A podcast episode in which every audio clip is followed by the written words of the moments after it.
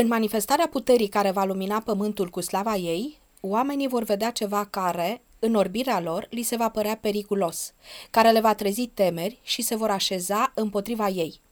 Deoarece Domnul nu lucrează conform cu ideile și așteptările lor, ei se vor opune lucrării. Vreau să uh, studiem astăzi un aspect foarte interesant uh, pe care noi îl trăim uh, dureros astăzi. Și anume, faptul că nu suntem deloc dispuși, nu noi să acceptăm, să credem că există adevăruri noi ale generației prezente. Noi toți credincioșii din orice credință, denominațiune, dar în special din poporul acesta numit Biserica la Odiseea, avem foarte mari probleme în a accepta că Dumnezeu are adevăr pentru noi astăzi. Noi credem că adevărul a fost descoperit, e tot în Scriptură. Pionierii noștri l-au adunat, l-au formulat, l-au scris, l-au înregistrat în cărți, în canoane și l-au transmis generație după generație. Și noi astăzi l-am îmbrățișat de la ei constatăm și noi, evident, și acceptăm că ei au avut dreptate, că l-au înțeles corect și acesta este adevărul pe care vrem să-l trăim.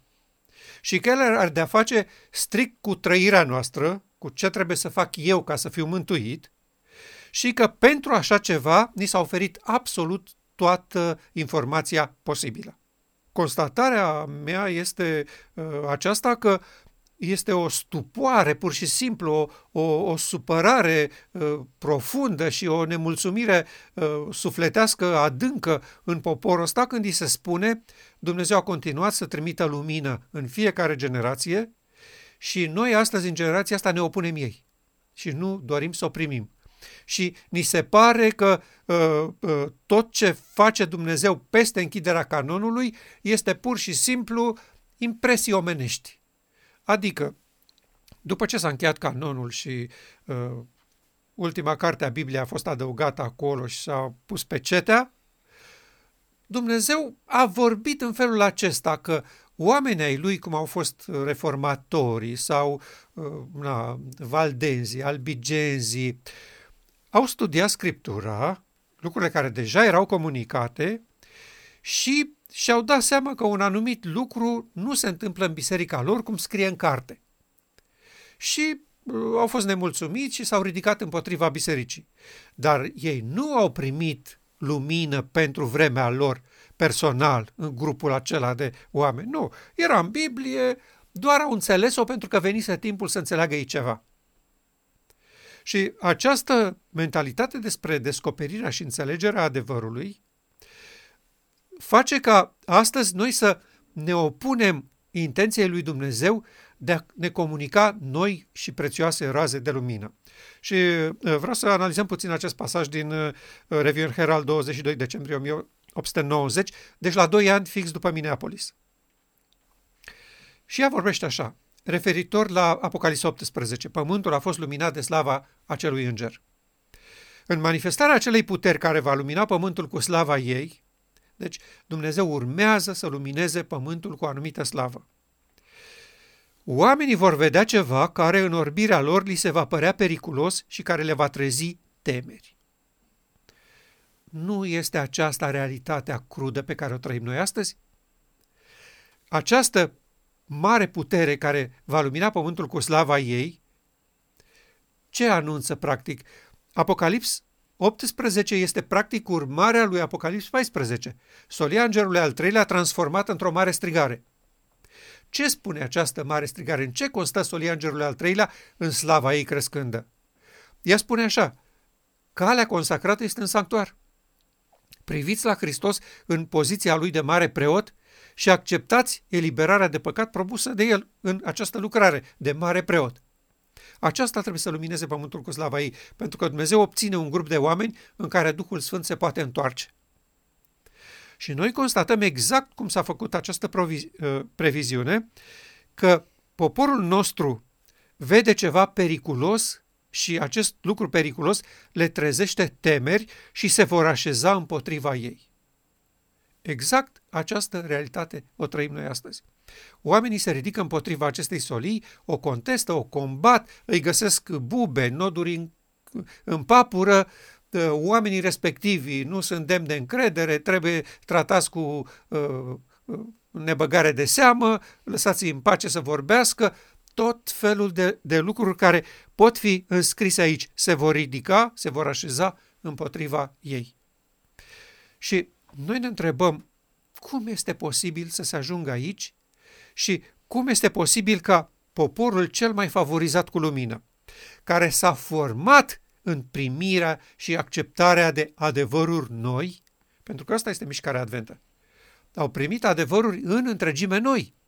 Deci, în bisericile creștine din toată acea perioadă, de la plecarea lui Hristos până în 1844, nimeni n-a știut și n-a înțeles că legea n-a fost pironită pe cruce și că a rămas valabilă, că Hristos are funcții reprezentate în sistemul ceremonial de o cameră și o altă cameră și că el operează în aceste două funcții, în aceste două încăperi metaforice.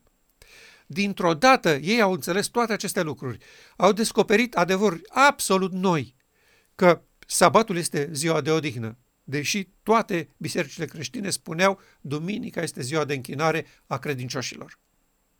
Și acum, un popor născut absolut în lumină nouă și adevăr prezent, primit cu bucurie și acceptat fără niciun fel de rezervă, peste 2, 3, 4, 5 generații, constatăm că urmașii lor nu cred în adevăr prezent și lumină nouă și nu sunt dispuși să suporte bătaia de joc și batjocuri a celor din juri atunci când ei primesc cu bucurie și descoperă adevăr nou și lumină nouă.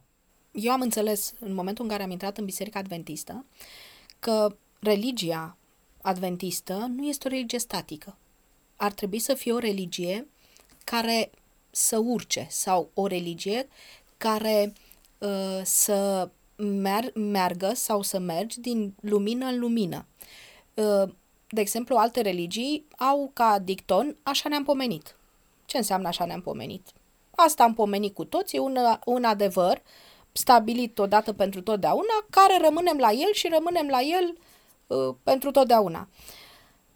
În, în uh, Biserica Adventistă, cumva, am descoperit această uh, lumină, această idee că, de fapt, religia ar trebui să fie o continuă mergere din lumină în lumină. De la o lumină mai mică care să crească și să devină o lumină din ce în ce mai mare. Uh, ce este surprinzător este că anumite, de exemplu, Solia de la 1888, despre Solia despre, de la 1888, de exemplu, am auzit discutându-se că nu te du acolo. Nu te du acolo, e ceva periculos acolo, dacă intri acolo, e periculos. Uh, nu putem să studiem Solia de la 1888, nu știm că nu s-a notat ce au spus frații John și Wagner la uh, conferința de la Minneapolis și dacă nu știm cu exactitate ce s-a discutat acolo, uh, nu intra acolo că e periculos. Ce ar trebui să însemne acest adevăr prezent? Adevărul părinților noștri de la 1844 sau de la 1888 sau un adevăr care a continuat să crească, care este adevăr specific uh, zilelor noastre sau uh, poporului uh, din acest timp. Cred eu că este un adevăr prezent, un adevăr specific poporului din acest timp. Un adevăr care a crescut, un adevăr care nu a rămas uh, în uh, adevărurile sau lumina uh, dată la 1844, 1844 sau 1888. Sigur că este vorba despre o generație care trebuie să încheie mare controversă, care trebuie să fie finală, care trebuie să-L onoreze pe Hristos în această poziție de mare preot. Și acestei generații trebuie să-i se ofere lumina care să o motiveze în această decizie importantă de a face pasul. Uh, nici, niciodată uh, nu ai fost sau nu am avut o experiență ca asta în decursul timpului legat de maniera în care tratează Dumnezeu cu lumina veche care să producă astăzi ceva într-o generație. Și o să discutăm imediat despre toate aceste experiențe uh, trecute. Dar este clar că În momentul în care o generație înțelege scopul etern al lui Dumnezeu și îl acceptă cu bucurie, câți or fi ei, aceia care vor fi, imediat Dumnezeu trece la Marea Zi a Ispășirii și încheie lucrarea. Deci nu vom mai avea alte generații după ei. Uh, sfârșitul paragrafului nostru spune așa, deoarece Domnul nu lucrează conform cu ideile și așteptările lor, ei se vor opune lucrării. Acești oameni care vor vedea ceva periculos în manifestarea puterii acesteia care va lumina pământul și care îi va face să se ridice împotriva ei, ei se vor opune acestei lucrări pentru că Domnul nu lucrează conform cu așteptările lor. Și care sunt așteptările lor? Păi uh, Domnul să opereze prin canalele oficiale. În momentul când operează pe canale neoficiale, nu-l recunoaștem ca fiind Domnul. Deci ne vom opune acestei lucrări venite pe canale neconvenționale. Și acum este un paragraf foarte interesant în Review în Herald din 27 mai 1890 uh, la fel uh, cu câteva luni înainte de celălalt, și dânsa a spus așa, solia îngerului al treilea nu va fi înțeleasă.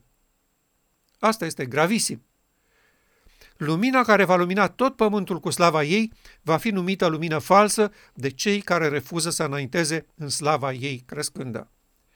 Uh, nu dă nicio altă uh, descriere a acestora care uh, nu vor înainta slava crescândă. Da? Nimic decât atât. Da? Va fi numită lumină falsă de cei care refuză să înainteze. E nevoie de o acceptare de a înainta în adevăr și de a crește odată cu adevărul.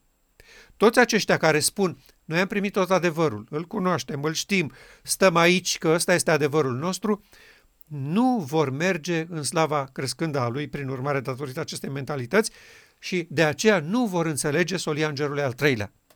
Cu toate că noi avem ca platformă întreita solie îngerească. Și avem aici de-a face cu unii care refuză să înainteze în slava acestei solii excepționale și de aceea o și numesc lumină falsă.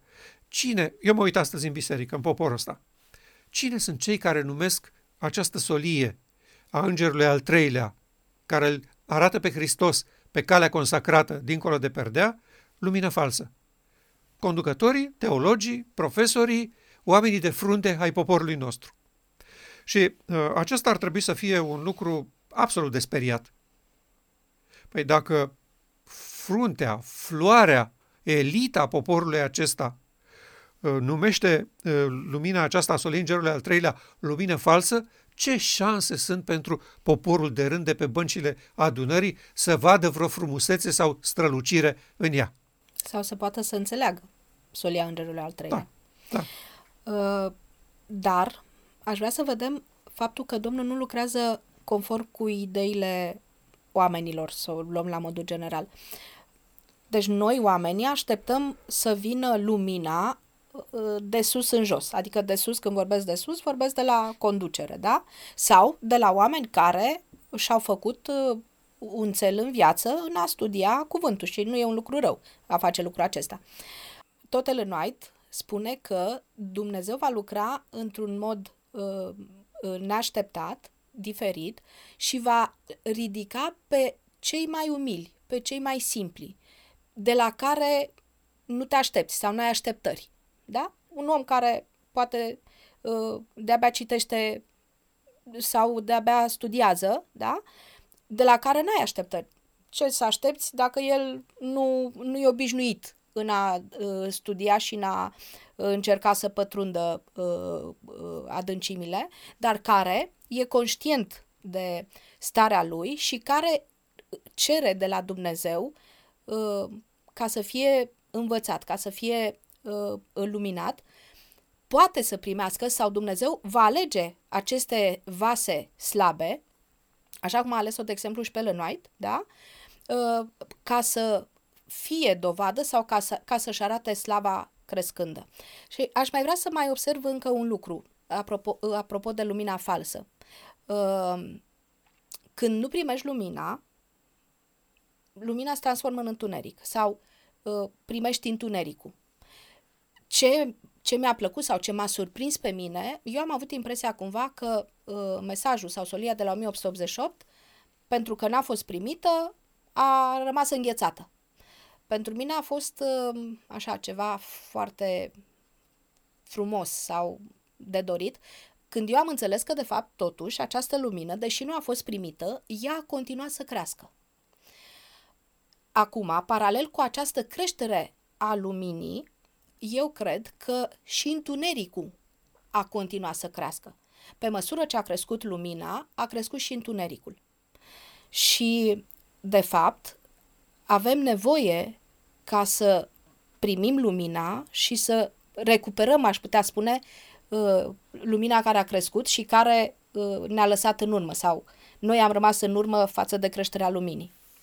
Chiar expresia aceasta, solia îngerului al treilea nu va fi înțeleasă, ar trebui să producă o revoluție în clasa teologică adventistă. Solia îngerului al treilea nu va fi înțeleasă.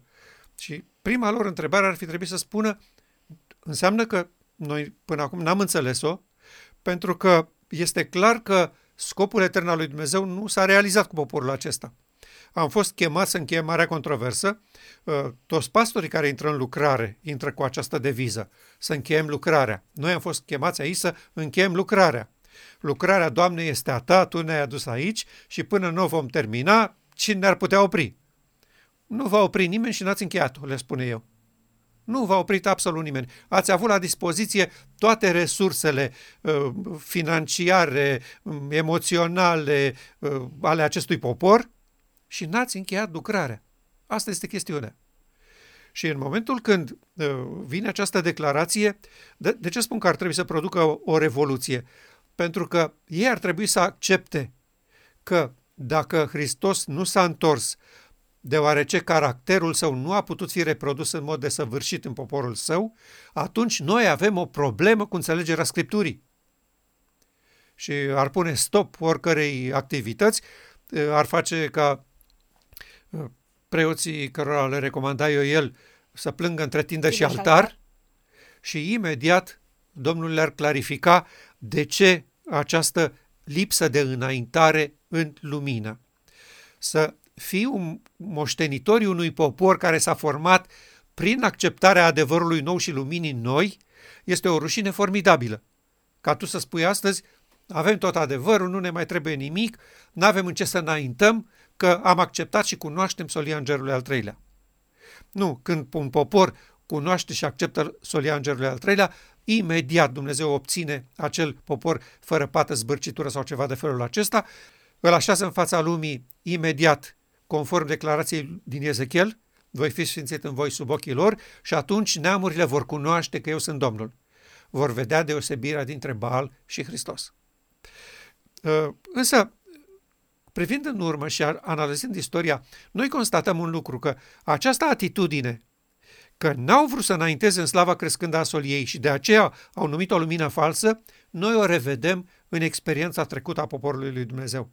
Și uh, primul caz este vremea ucenicilor, anul 34. Vreau să facem câteva referiri la ce se întâmplă acolo. Avem un popor care îl îmbrățișează total și fără rezerve pe Moise. Noi îl avem pe Moise. Toate învățăturile sistemului ceremonial erau puse la punct, erau legate la gât, erau cântate în sinagogă, aveau poezii pe ele, aveau cântări, toată viața lor era prinsă în acest sistem ceremonial, pe care ei, cu rigurozitate și cu credincioșie, îl îndeplineau 100%.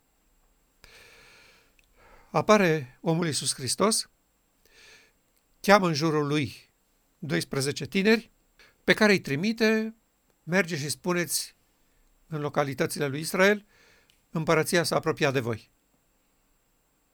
Și evident se produce rumoarea, scandalul pe care îl știm și atitudinea de, de răzvrătire împotriva oricărui gest sau oricărui cuvânt rostit de acest nou învățător. De ce s-au împotrivit ei luminii și adevărului respectiv? Pentru că venise lumină absolut nouă. Dacă Hristos venea și le-ar fi spus, a, perfect, mă bucur că aveți învățăturile lui Moise, dar aștept de la voi o seriozitate mai mare, nu prea respectați sabatul, uh, vă cam furați, mințiți între voi, mai și ucideți și colo, hai să rezolvăm aceste probleme, eu am venit să vă dau putere. Am venit să vă sprijin în această direcție. Sau, dacă le-ar fi spus, eu am venit să vă eliberez de romani, ar fi fost primit cu mare bucurie. Dacă le-ar fi spus, trebuie într-o noapte să ne organizăm și să le luăm gâtul romanilor, să eliberăm țara uh, de romani. Imediat s-ar fi trezit uh, uh, spiritul naționalist în ei. Pentru că poporul acesta recunoșteau și ei cu gura lor că erau împărțiți și divizați și uh, noi constatăm acum după 2000 de ani uh, mult mai, mai aproape de realitate pentru că avem timpul în spate. Uh, poate la ei nu se vedea chiar în felul acesta, dar clar acestea erau realitățile. O parte din popor, ultraconservatorii, uh, ei astăzi se numesc ultraortodoxi sau ortodox, iudei ortodoxi, adică care țin la principii, obiceiurile lui Moise și așa mai departe. Deci avem pe de o parte conservatorii care se numeau farisei. Și uh, farisei erau foarte riguroși în Cu privința legii respectării legii lui Moise. Saul din Tars era unul dintre ei. Avem pe de altă parte o altă facțiune importantă și care aveau și funcțiile de răspundere, saducheii, care erau ultraliberali, îi interesau viața frumoasă, erau plictisiți de nimicurile religiei lor și așa mai departe. Și avem, de asemenea, o altă grupare importantă a zeloților, care doreau neapărat eliberarea de jugul roman și uciderea tuturor, uh, chiar a, chiar a colaboratorilor iudei. Ei voiau uciderea lor. Hristos nu a răspuns niciunea dintre aceste categorii. Nu a dat satisfacție ultraortodoxilor, conservatorilor. Bravo, voi sunteți riguroși, voi țineți la învățături, ferice de voi. Nu a dat satisfacție liberalilor saduchei. Nu a dat satisfacție zeloților. Uh, Domnul Hristos chiar avea un ucenic venit dintre zeloți. Și îndemnurile lor și a lui Iuda și apoi uh, direct a lui Baraba, care era șeful zeloților, au venit în direcția asta. Învățătorule, recunoaștem că tu ai niște puteri excepționale, dar la noi este soluția. Tu trebuie să te unești cu noi și să mergi pe direcția asta a noastră. Hristos nu a oferit nicio încurajare niciuneia din aceste trei categorii. El era o cu totul nouă și diferită cale. Aceasta a omenescului unit cu divinul. Tatăl meu trebuie să locuiască în voi. Lui Nicodem, dacă nu vă nașteți din nou, din apă și din duh, cu niciun chip nu veți vedea împărăția. Deci, categoric, n-am nimic de spus favorabil pentru niciuna din aceste trei mari categorii. Și de aceea n-au recunoscut nici adevăr nou, nici lumină nouă, pentru că pentru ei adevărul nou trebuia să vină pe calea facțiunilor teologice. Conservatorii pe calea fariseilor, saducheii așa, zeloții la fel. A venit lumina nouă și ei au respins-o cu îndărădnicie și în acel moment s-a terminat cu poporul lui Dumnezeu. Înainte ca Domnul Hristos să-și aleagă cei 12 ucenici, mesajul, lumina, a fost dată uh, conducătorilor. A fost dată fariseilor, saducheilor, da? Uh, avem în Hristos lumina lumii faptul că la un moment dat au fost convinși de Duhul lui Dumnezeu și farisei și saduchei, Sinedriu, preoții, uh, conducătorii, uh, aș putea spune tot poporul, că trebuie, Iisus Hristos trebuie să fie Mesia. De ce? Pentru că dacă ar veni, ce ar trebui să facă alt Mesia mai mult de, decât a făcut uh, Domnul Hristos? Și cu toate astea, deși au fost convinși de Duhul lui Dumnezeu că trebuie să fie Mesia, n-au vrut să primească. Adică au refuzat. Au avut și ei momentul lor de hotărâre, de a lua o decizie dacă îl primesc pe acest Isus din Nazaret ca fiind Mesia, cel așteptat, sau dacă îl resping. Din nefericire, ă, majoritatea și conducătorii și tot poporul, majoritatea, l-au respins. Ă, Dumnezeu a continuat să-și arate harul. Știm că uh, uh, harul pentru poporul evreu a fost până în anul 34, adică a mai durat încă trei ani jumate. În acești trei ani jumate au avut posibilitatea să se întoarcă. Au avut posibilitatea să-și reevalueze pozițiile și dacă au luat odată o hotărâre că totuși acesta nu este Mesia, acest Iisus din Nazarea nu e Mesia. Acum, după, în acești trei ani jumate după uh, răstignirea și înălțarea Domnului Hristos la cer, uh, au avut posibilitate să își reevalueze poziția și să, să se întoarcă, să spună nu, totuși, acesta, alt Mesia, ce ar trebui să facă un alt Mesia dacă Isus din Nazare nu este Mesia? Din nefericire, până la urmă s-a văzut că a, l-au respins, în așa fel încât în anul 34 am putea spune că s-a încheiat harul pentru poporul iudeu și totodată l-au respins uh, cu totul. Concluzia acestui caz este aceasta. N-au dorit să înainteze în slava crescândă a luminii, s-au ridicat împotriva ei și asta le-a produs distrugerea ca națiune. Și acum, uh, paralela cu timpul nostru. Și noi avem astăzi în popor trei facțiuni. Una conservatoare, așa cum erau fariseii, care țin la reguli, regulamente, din asta vine mântuirea. Chiar dacă cu gura ei nu spun asta, ei recunosc că Hristos ne mântuiește, El e mântuitorul, dar lucrurile acestea sunt capitale. Fără ele nu vom vedea împărăția. Avem și liberalii, care sunt saducheii din trecut, care uh, nu interesează sub nicio formă uh, vechiturile adventismului cu forme, uh, ceremonii, reguli, legi, vor să-și trăiască viața, să se simtă bine în această lume, sunt progresiști. Vrem soci... și noi să fim ca ceilalți. Da, societatea trebuie ajutată, sprijinită, trebuie să ne implicăm în societate, în politică, în partide. E ok, e bună lumea aceasta, vrem să ne aducem și noi aportul nostru. Și avem și o formă de zeloți, uh, oameni supărați teribil pe conducători că au trădat națiunea și au făcut alianțe cu vrăjmașii, cu romanii și au întâlnire cu menice și așa mai departe și dacă i-am vedea pe ăștia jos și înlocuiți cu unii ca noi, zic ei, noi ăștia zeloții, uh, Dumnezeu ne-ar privi cu bunăvoință. Și Hristos din prezent nu dă satisfacție niciuneia din aceste categorii. Nu oferă nicio soluție și încurajare și aplauze conservatorilor, nu există o soluție pentru liberali și nici pentru zeloți. Nu este o soluție să decapitezi conducerea bisericii.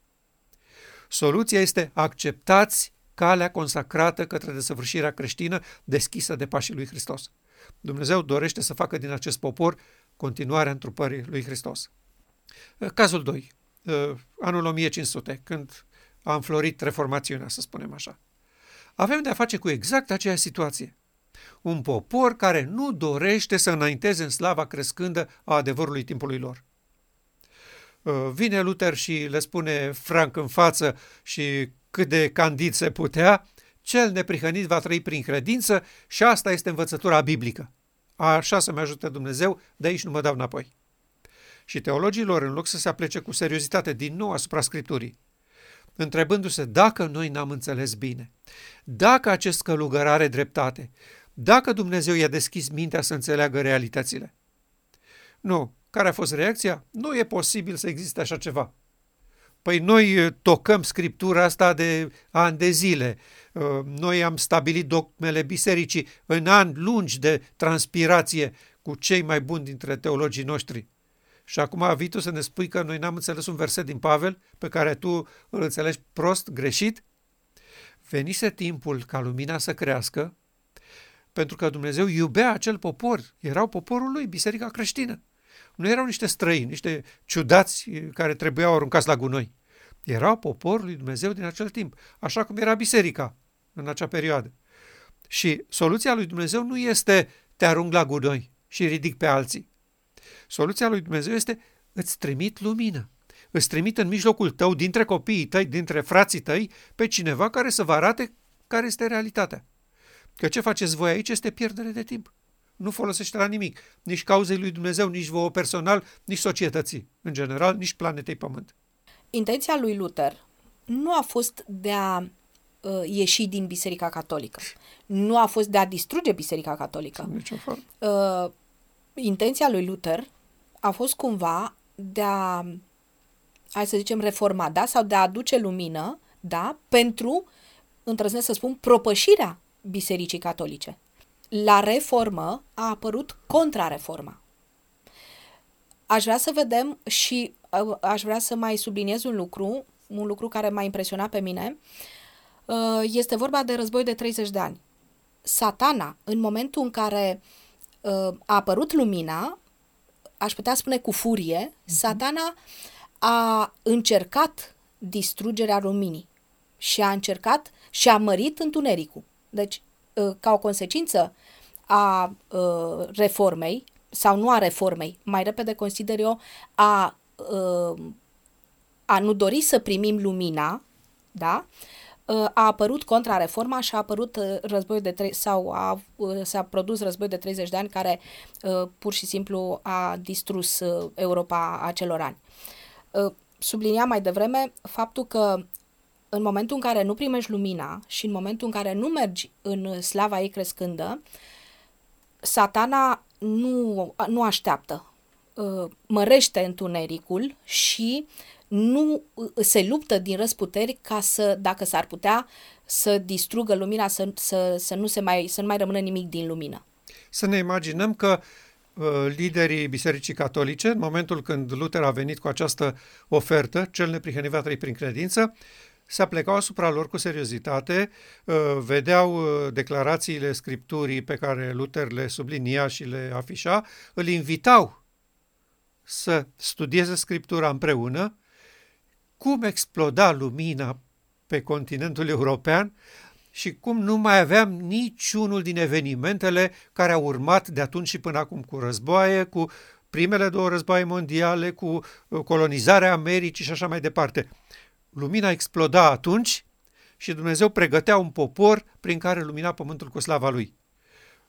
N-au acceptat că există lumină nouă și faptul că s-au prins și că s-au ancorat cu, cu disperare de lumina cunoscută și înțeleasă de ei până atunci a dus la ceea ce vedem noi astăzi.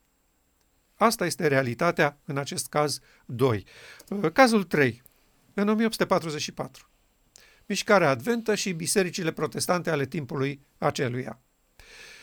S-a întâmplat exact la fel.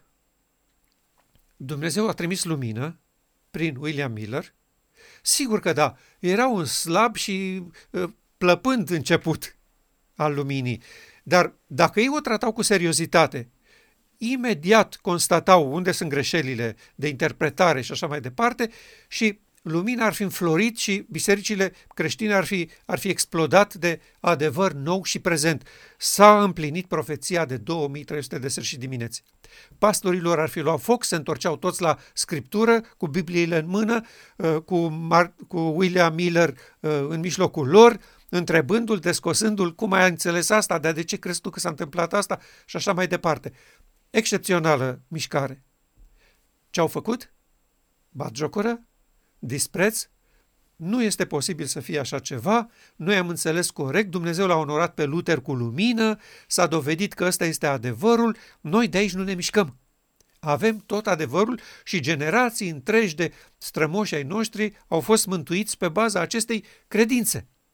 Este lucrarea lui Hristos din prima încăpere a sanctuarului, îndreptățirea prin credință e bătută în cuie.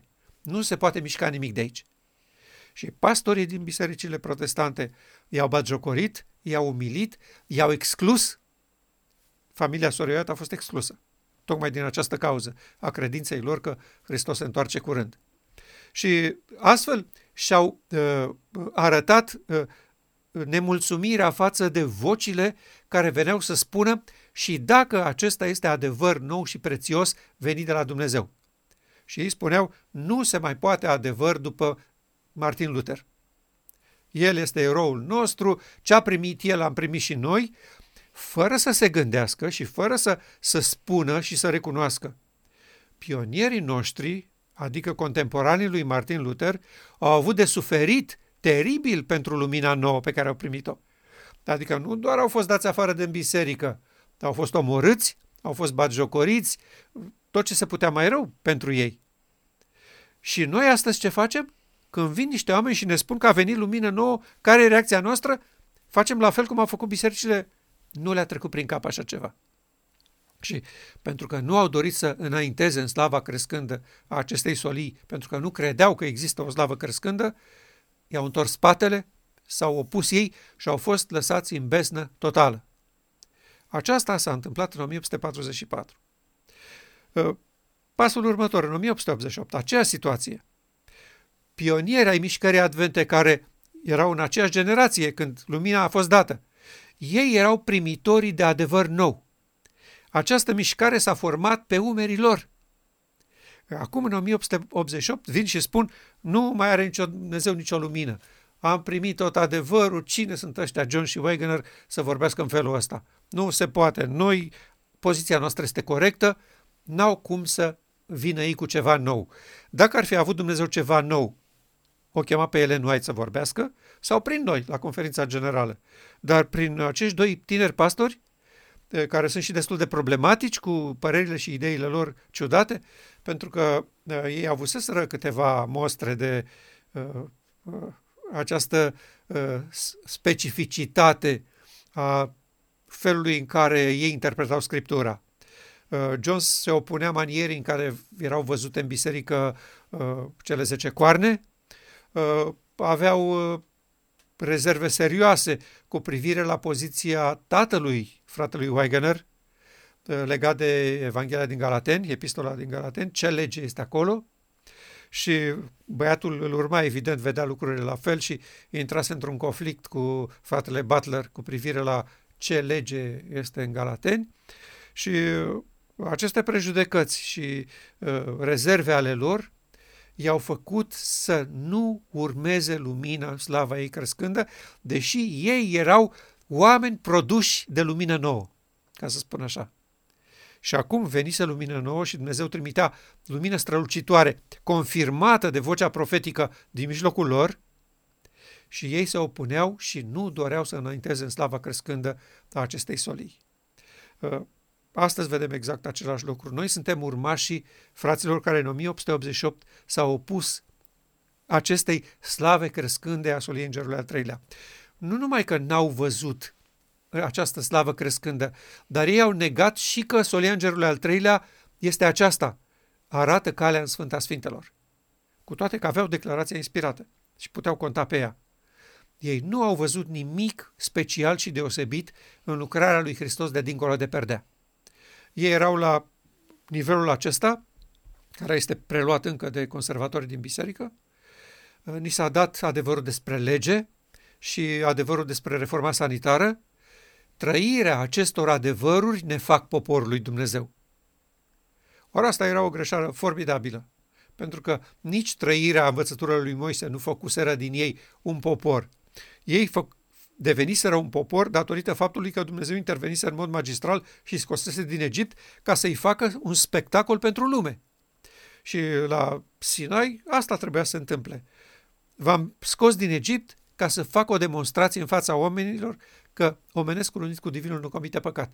Și iată cum veți trăi după ce vă vindec. Nu veți face asta, nu veți face asta, nu veți face asta. Așa a fost în anul 34, așa a fost în 1500, așa a fost în 1844. Și acum Dumnezeu în 1888 din nou dorește să-i aducă la realitatea scopului lui cu ei. V-am chemat aici pentru că eu trebuie să mă țin de făgăduința făcută lui Ezechiel, făcută lui Ieremia, făcută lui Maleah, făcută lui Zaharia. Trebuie neapărat să vă aduc la marea zi a ispășirii și pentru asta aveți nevoie de foarte multă lumină. Uh, prin Isaia Domnul spusese elocvent și foarte clar, când va fi vindecată rana dureroasă a fiicei poporului meu, lumina soarelui va fi de șapte ori mai mare.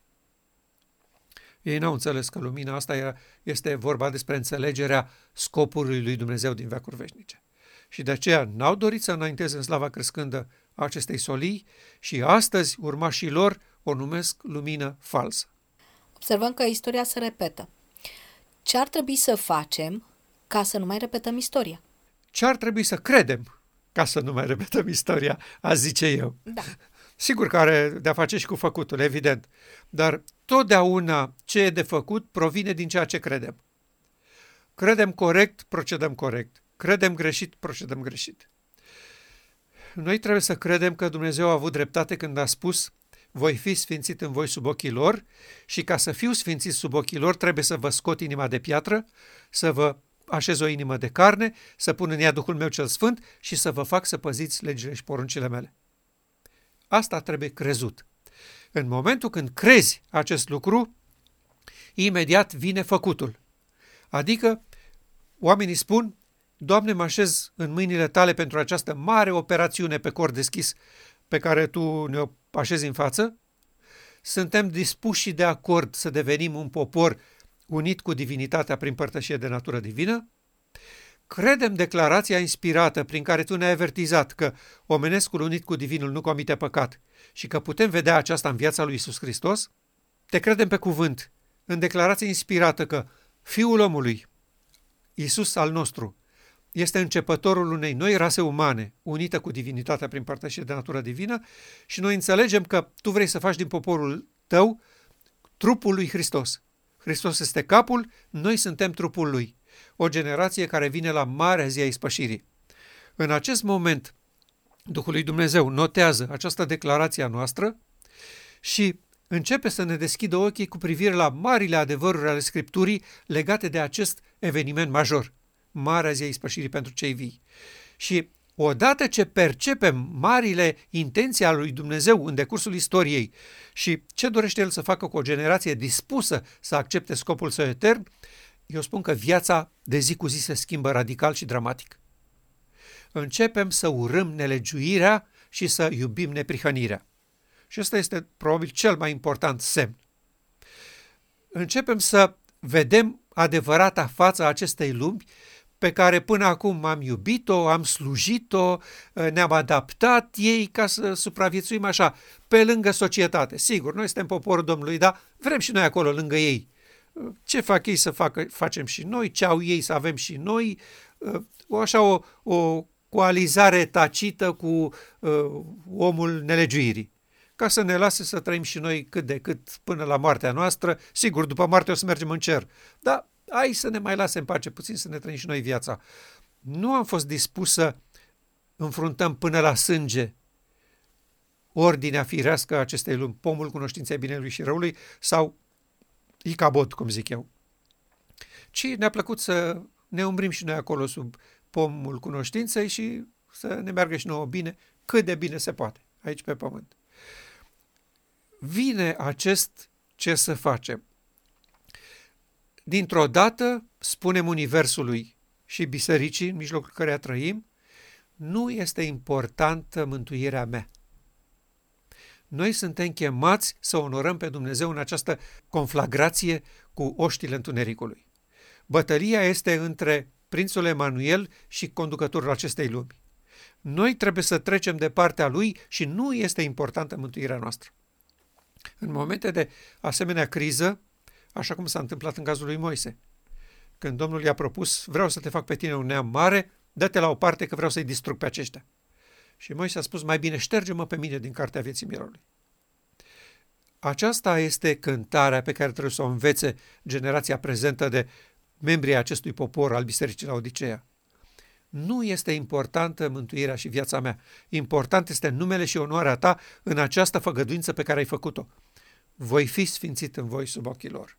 Sunt multe lucruri de făcut, dar Duhul lui Dumnezeu, pe măsură ce noi înțelegem intențiile sale și acceptăm operațiunea pe care o face cu noi să ne convingă de păcat, neprihănire și judecată, eu spun că viața concretă, aceasta materială aici, pe care noi nu punem mare preț, se transformă radical și devenim un alt fel de oameni. De fapt, ne pregătim pentru acea nouă rasă de oameni, oameni părtași de natura divină.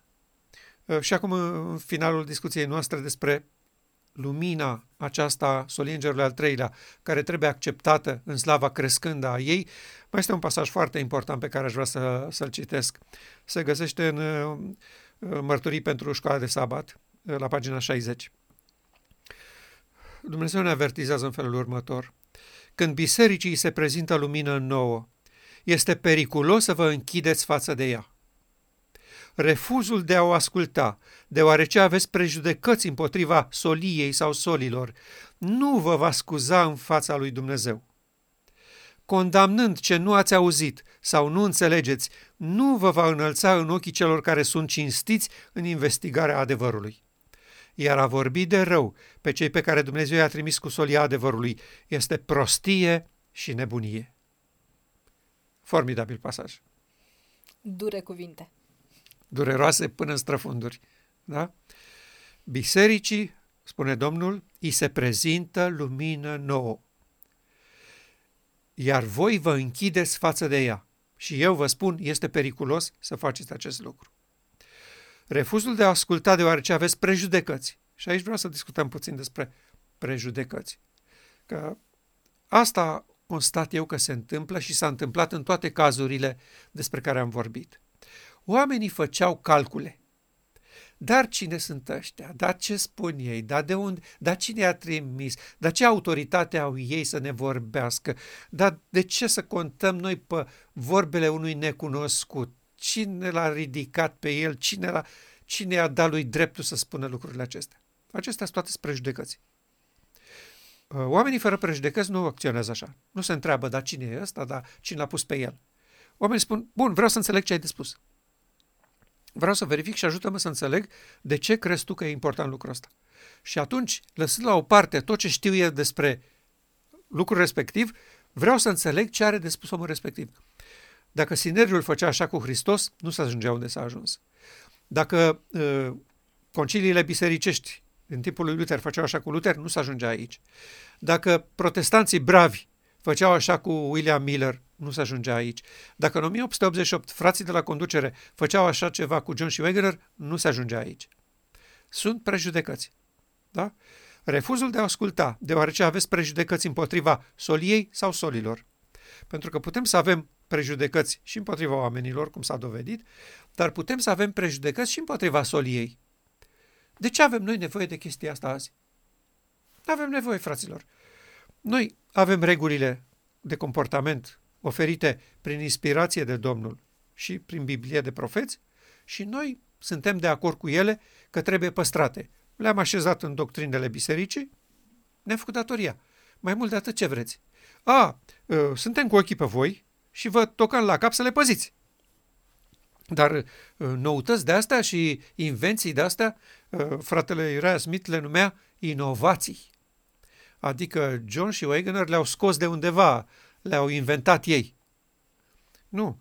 Faptul că aveți prejudecăți față de solie sau față de soli nu vă va scuza în fața lui Dumnezeu. Nu veți putea zice la marea întâlnire, păi, Doamne, cine erau ăștia doi să ascultăm de ei? Dumnezeu nu vă va scuza cu acest argument. Păi, Doamne, dar de ce o solie nouă când noi aveam Scriptura? Nu vă va scuza acest lucru, spune inspirația. Condamnând ce nu ați auzit sau nu înțelegeți. Sunt două lucruri aici care se întâmplă. Uh, și eu am trecut pe aici. Sunt lucruri pe care nu le-am auzit niciodată. Da, e normal, se întâmplă. Uh, uh, împărăția lui Dumnezeu și știința mântuirii este vastă cât universul. Este clar că sunt lucruri pe care nu le-am auzit. Și de asemenea, sunt lucruri pe care noi nu le înțelegem. Uh, suntem la un nivel, avem anumite detalii despre o realitate și orice altceva o demolează, o distruge și ne lasă fără platformă sub picioare. E de înțeles asta. E ok. În momentul când ești confruntat cu lucruri noi, din orice domeniu, nu doar în domeniul ăsta al soliengerului al treilea, și în domeniile vieții obișnuite.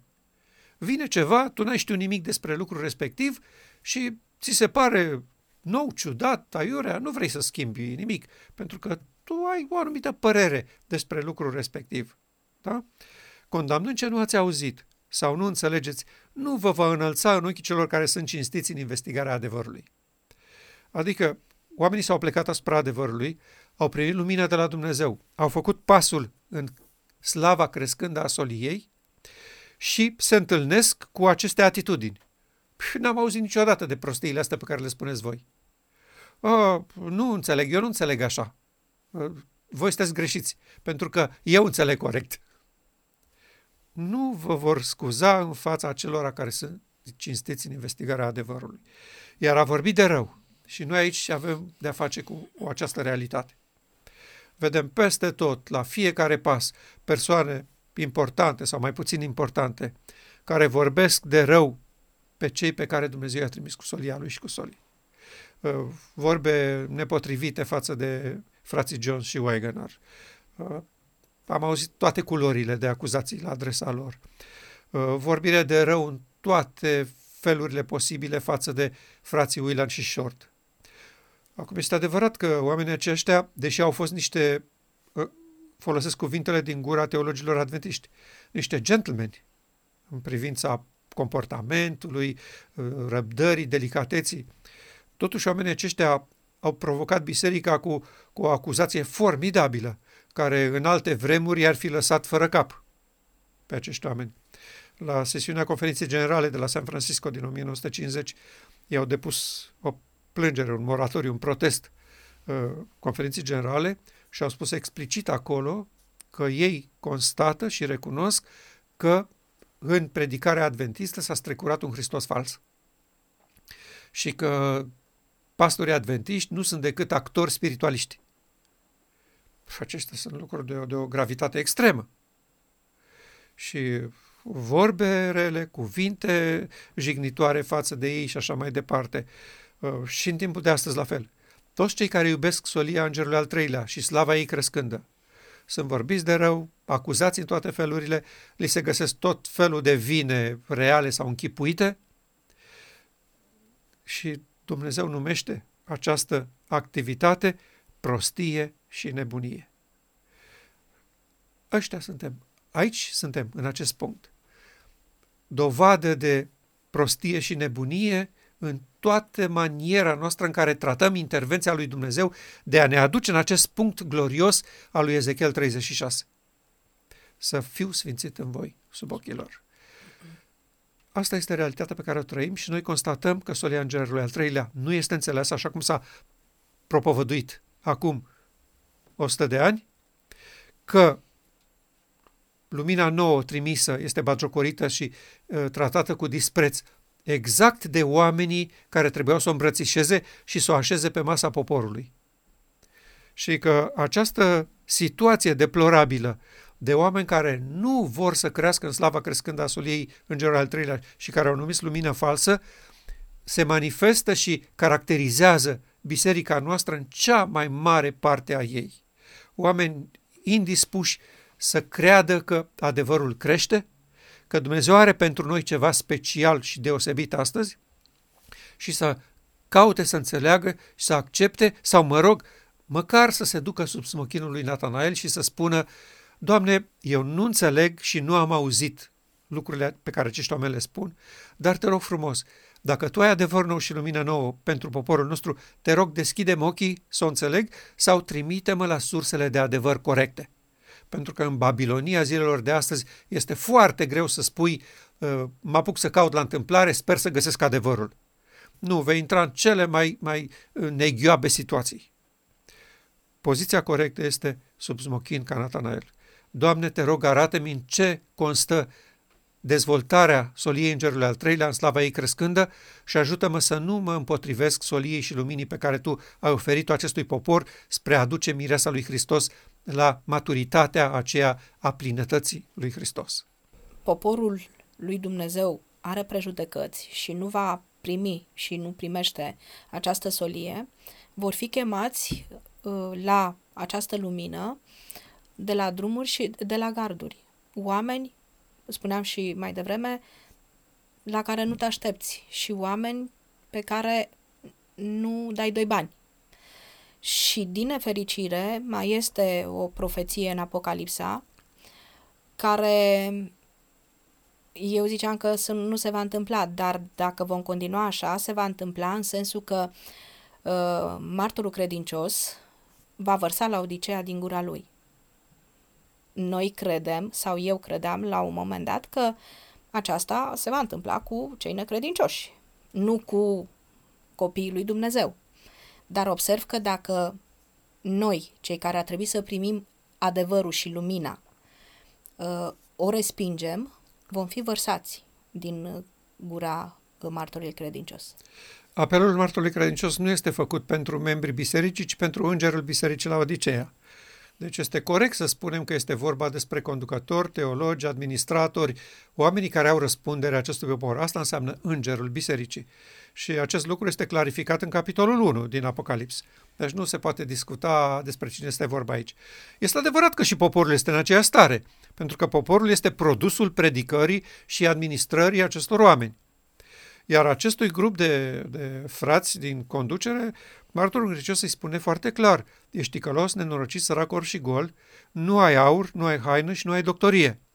Prin urmare, singura soluție este să vii să ți le dau. Și acestea se oferă în marea zi a ispășirii. Dar îngerul bisericii spune, nu, nu, nu e adevărat, eu am aur, haină, doctorie, că le-am primit la botez, apoi le-am primit încă o dată prin ungerea divină pe care am primit-o când am intrat în pastorație, imposibil să nu fiu eu născut din nou. Așa cum spunea Nicodem.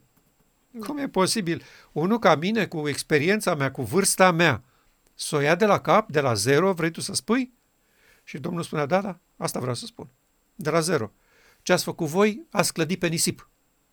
N-aveți nimic, nici aur, nici haină, nici doctorie. Și martorul credincios face acest apel disperat cu avertizarea, am să te vărs din gura mea. Sau uh, în declarația din, uh, uh, de la Minneapolis în care Domnul i-a spus lui Ellen White, dacă nu se pocăiesc, voi lua sfeșnicul de la locul lui, asta înseamnă, am să te las fără biserică. Și eu, observând ce se întâmplă peste tot pe glob, și a început și în România, constat acest lucru, că există forțe din mijlocul lor, al conducătorilor, oameni cu nume, profesori importanți, care încep să spargă biserica pur și simplu. Își alcătuiesc mișcări noi, biserici noi, uh, asociații noi și atacă vehement și virulent pe foștilor colegi. Așa veți fi lăsați fără biserică și nu veți mai avea asupra cui să stăpâniți.